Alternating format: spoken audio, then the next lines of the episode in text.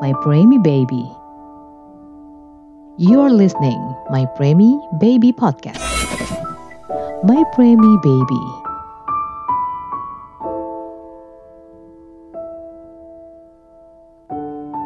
Hai, halo, assalamualaikum. Apa kabar, teman-teman? Semoga dalam keadaan yang terbaik dan sehat selalu.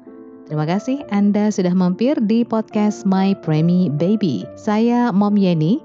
Ini adalah podcast episode kedua untuk challenge 30 hari bersuara. Dan tema untuk episode kedua ini adalah awal mula. Saya ingin cerita nih awal mula kehamilan anak pertama saya. Jadi seperti kebanyakan pasangan muda lainnya setelah menikah, pengen dong punya anak ya kan? Apalagi komitmen saya dan suami itu tidak menunda. Jadi ya serezekinya aja atau sedapatnya aja deh. Kami sempat sih merasakan pacaran setelah menikah beberapa bulan. Jadi ternyata kita dikasih kesempatan sekitar lima bulan nih untuk berdua dulu. Baru kemudian saya menunjukkan tanda-tanda kehamilan. Sebagai pasangan baru sebenarnya kita bingung. Ini hamil nggak ya? Ini hamil nggak ya? Gitu ya. Ada yang ngalamin kayak saya nggak ya? bingung di saat kehamilan pertama, di saat awal kehamilan pertama. Nah, jadi waktu itu tanda-tandanya ya cuma saya hmm, sering begah perutnya, terus uh, tiba-tiba tuh keinginannya jadi aneh-aneh gitu loh. Pengen ini, pengen itu. Uh, yang biasanya saya nggak terlalu pengen, tiba-tiba kok jadi pengen ya gitu kan. Terus juga yang pasti uh, haidnya saya hitung nih telat karena saya termasuk tipe perempuan yang haidnya itu relatif teratur gitu ya. Jadi siklusnya tuh sekitar 28 hari deh kalau saya. Nah ketika saya mulai curiga saya hamil, uh, saya tuh ngerasa kayaknya udah telat deh 28 hari. Ditambah saya tuh pengennya tidur terus. Jadi kaum rebahan banget deh. Untuk bangun berangkat kerja sebagai aktivitas harian saya aja, aduh itu susahnya luar biasa pagi-pagi tuh paling susah banget buka mata dan pengennya tuh ya tiduran aja terus ya nafsu makan saya tuh hilang gitu kalau orang bilang awal-awal kehamilan uh, perutnya suka mual gitu ya rasanya pengen muntah saya sih enggak waktu itu enggak sama sekali enggak ada sindrom morning sickness kayak gitu jadi singkat cerita karena kita berdua penasaran nih, kita memutuskan untuk beli tes pack. Nah, ditekan dong. Sang suami tercinta pulang kerja dengan membawa dua tes pack. Kita nggak tahu nih cara pakainya dan sebetulnya tuh uh, teknisnya gimana gitu. Akhirnya kita baca dan dikatakan di tes pack itu digunakan sebaiknya pagi hari ketika baru bangun tidur. Dari sore itu sampai besok paginya, saya tuh benar-benar penasaran banget pengen nyobain itu tes pack. Bener gak saya hamil? Rasanya malam itu kayak jadi panjang gitu ya. Pengen banget cepat-cepat pagi bangun terus ke kamar mandi. Dan memang besoknya ketika saya bangun ya pastilah yang pertama kali saya ambil itu test pack, kemudian saya ke kamar mandi dan saya coba. Sialnya nih teman-teman, hasil test pack yang pertama itu nggak terlalu jelas, agak kabur gitu loh. Jadi saya ragu. Akhirnya saya coba tes sekali lagi. Kemudian barulah dapat dua garis biru. Eh salah itu judul film ya. dua garis merah. Nah kalau dua garis saya baca tuh oh hamil gitu kan. Happy dong. Sang suami yang nunggu di pintu kamar mandi juga kegirangan ketika dikasih tahu nih hasil tes packnya nih. Alhamdulillah ada cabang bayi di dalam rahim saya. Tapi dasar kitanya itu kayak masih ragu ya atau saking excitednya sehingga kayak nggak percaya gitu, kita tetap putusin. Wah kayaknya kalau tes pack aja nih kurang akurat deh. Pokoknya kita harus ke dokter. Jadi nanti sore pulang kantor kita harus ke dokter. Nah cari dokternya jadi masalah baru lagi. Saya itu agak risih ya kalau diperiksa sama dokter kandungan cowok. Cari-cari informasi, ke mana nih bagusnya periksa uh, kehamilan gitu kan. Waktu itu nggak kepikiran sama sekali untuk ngecek via Google gitu ya. Eh, nama-nama dokter kandungan perempuan yang ada di kota Padang. Nah jadilah ketika saya ke kantor, topik yang saya tanyakan ke orang-orang adalah kalau mau cari dokter kandungan cewek ke mana ya gitu kan. Bisa ditebak dong teman-teman kantor saya tuh langsung surprise dan langsung nodong, langsung nembak, kamu hamil ya?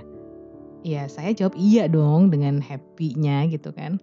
Akhirnya semua teman-teman itu kasih saran lah, si A, si B, si C, si D gitu kan. Saya bilang, tapi yang perempuan.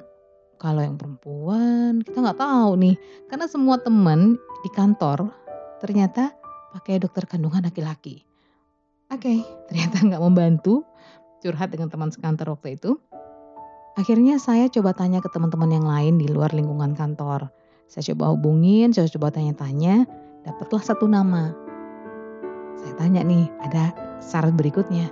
Saya nggak suka ya dokter yang jutek, yang kalau ditanya tuh nggak mau jelasin panjang lebar. Karena saya tipenya kalau kalau pengen tahu sesuatu tuh sampai detail. Kalau perlu tuh sedetail detailnya nah itu baru bikin saya puas saya bilang gitu. Saya juga nggak suka sama dokter yang jutek. Masa saya mau konsultasi malah dimarah-marahin? Enggak ah. Saya nggak suka saya bilang gitu kan. Ah kalau gitu nggak cocok dong kamu sama ibu yang ini dia bilang gitu. E, tapi dokternya bagus loh. Kamu nggak mau coba? Ya cuekin aja deh kalau misalnya dokternya jutek gitu. Enggak males saya bilang gitu kan. Kalau gitu cari yang lain aja kata teman saya. Akhirnya singkat kata dapat lah ya satu nama dan beliau ini adalah dokter senior di kota Padang. Saya periksa ke situ. Periksa pertama kandungan itu rasanya benar-benar amazing kalau buat saya. Untuk pertama kalinya saya melihat foto dalam rahim saya. Kebayang nggak? Ini rahim sudah saya bawa berapa tahun di dalam badan saya dan itulah awal mula saya melihat. Ketika diperiksa oleh uh, dokter kandungan tersebut, saya ingat uh, si jabang bayi saya ini ya masih kecil banget lah. Baru titik gitu loh. Jadi saya itu agak agak gimana ya? Kayak pikir, itu anak saya? Cuman titik doang. Bener-bener awal perjumpaan dengan si kakak ya. Antara seneng, bingung, speechless, bersyukur banget semuanya campur aduk jadi satu. Si dokter yang periksa saya itu cuma senyum-senyum melihat reaksi saya dan suami yang ya mungkin nggak tahu ya mungkin dia bilang duh ini pasangan muda lebay banget. Barangkali seperti itu tapi nggak tahu ya. Bisa jadi juga enggak tapi intinya saya senang banget dan benar-benar bersyukur. Nah ketika USG itu uh, diinputlah beberapa data. Si dokter tanya kapan terakhir kali saya hate? Gitu kurang lebih seperti itu ya. Karena saya tipe uh, orang yang hate-nya teratur saya bisa menjelaskan dengan baik kapan tanggalnya kapan persisnya karena saya biasanya uh, menghitung itu menghitung tanggal kedatangan hate pertama saya dan kapan selesainya. Kemudian dimasukinlah data. Kalau saya nggak salah nih waktu itu umur kehamilan saya itu sekitar lima minggu. Nah, jadi buat para perempuan eh, penting nih buat kita tandain tanggal pertama kita haid dan tanggal terakhir kita haid. Karena kalau misalnya kita termasuk orang yang nggak teratur haidnya, nanti kita kan bingung sendiri ya. Kapan ibu terakhir kali haid? Wah, jadi nggak tahu gitu kan. Ada salahnya buat sekarang tuh ditandain gitu loh, dikasih uh, tanda di kalendernya atau mungkin di reminder atau apalah gitu ya, bikin catatan lah intinya. Katanya masih banyak nih perempuan yang tidak tahu cara menghitung usia kehamilan. Memang sih agak sulit dipastikan secara akurat ya.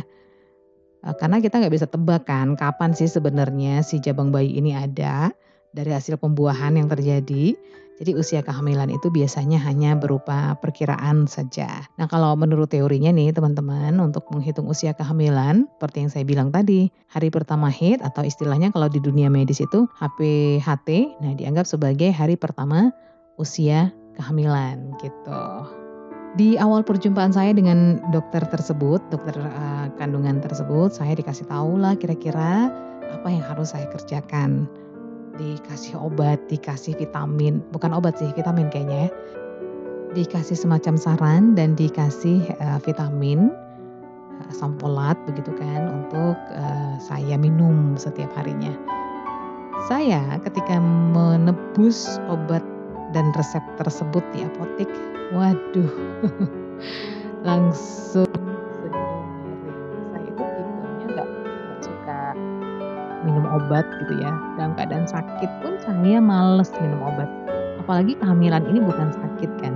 Jadi uh, resep obat yang diberikan dokter itu sebetulnya uh, sebagai suplemen nih untuk menjaga agar saya tidak kekurangan zat besi, agar saya tidak kekurangan asam folat karena itu fatal untuk ibu hamil. Nah saya dikasih tahu juga nih, jangan sampai nggak minum ya obatnya atau uh, vitaminnya karena yang saya kasih ini adalah suplemen yang bisa membantu kehamilan Anda tetap sehat, kata dokternya. Kayak asam folat tuh. Nah, ini penting sekali untuk ibu hamil bisa mencukupi kebutuhan asam folatnya. Karena katanya kalau tidak terpenuhi kebutuhan asam folat selama kehamilan, resikonya adalah cacat lahir pada bayi. Pasti kita sebagai orang tua atau calon ibu gak pengen ya keadaan seperti itu. Akhirnya saya tekadkan, oke, okay, saya harus minum ini vitamin yang disam yang dikasih oleh si dokter biar kebutuhan uh, vitamin, asam folat atau zat besi saya tercukupi. Oh ya, sekedar informasi aja, ibu hamil itu direkomendasikan uh, untuk mengkonsumsi sekitar 600 mikrogram asam folat setiap harinya. Uh, manfaat lain dari asam folat untuk ibu hamil itu Hmm, juga untuk mencegah keguguran nih teman-teman. Terus juga untuk menurunkan resiko preeklamsia. Nanti saya akan cerita di episode-episode yang lain tentang preeklamsia karena saya punya catatan khusus untuk yang satu ini. Apa sih preeklamsia dan uh, apa yang terjadi jika si ibu hamil mengalami preeklamsia? Terus juga asam folat itu juga bisa mencegah anemia. Seperti yang kita tahu, ibu hamil nggak boleh terkena anemia atau kurang darah. Padahal ini adalah salah satu masalah kesehatan yang paling banyak dialami oleh ibu hamil nggak cuma di Indonesia tapi juga di seluruh dunia. Kalau si ibu hamil sampai mengalami anemia atau kurang darah, nah bisa menimbulkan berbagai komplikasi kehamilan yang katanya bisa mengancam nyawa ibu dan bayi. Karena itulah si eh, dokter saya waktu itu wanti-wanti banget, jangan sampai nggak diminum ya bu. Ini semua yang saya resepkan harus habis dan silahkan datang untuk kunjungan berikutnya bulan depan. Saya bilang ke dokternya, bulan depan dok. Waduh, lama banget. Bisa nggak saya ke sininya sekitar uh, dua minggu lagi mungkin? si dokternya tuh langsung ketawa, tahu nggak? si dokternya bilang, Bu, untuk periksa kehamilan itu satu kali sebulan aja udah cukup. Oke, baiklah dokter. Mohon maafkan ibu muda yang gak tahu apa-apa ini. Tapi sebenarnya keinginan saya untuk datang dua minggu lagi itu sebenarnya pengen USG aja sih. Karena ada perasaan excited dan puas banget ketika melihat layar monitor yang menampilkan hasil foto rahim saya alias USG tersebut. Tapi ya gitu deh kata dokter gak boleh saya datangnya bulan depan. Oke, untuk awal mula episode kedua dari challenge 30 hari bersuara, saya cukup segini dulu ceritanya. Nanti saya bakal cerita juga tentang uh, anak saya yang kedua dan pengalaman prematur saya. Ini di episode 1 dan 2 ini belum banyak ya saya ceritain. Saya akan coba masukin nanti di tema-tema berikutnya di challenge 30 hari bersuara. Semoga apa yang saya ceritain ini yang Anda lagi dengarkan ini bisa menjadi teman Anda, bisa menjadi nostalgia Anda, atau menjadi penyemangat Anda, atau bikin Anda senyum-senyum sendiri karena pengalamannya sama sama saya. Apa aja, saya berharap podcast ini bisa menghibur dan jadi teman Anda. Oke, kalau begitu saya Mom Yani harus pamit di episode yang kedua dengan tema awal mula. Ketemu lagi di episode yang ketiga nanti ya di challenge 30 hari bersuara tentang keputusan. Assalamualaikum. Bye. Thank you for listening, my preemie baby.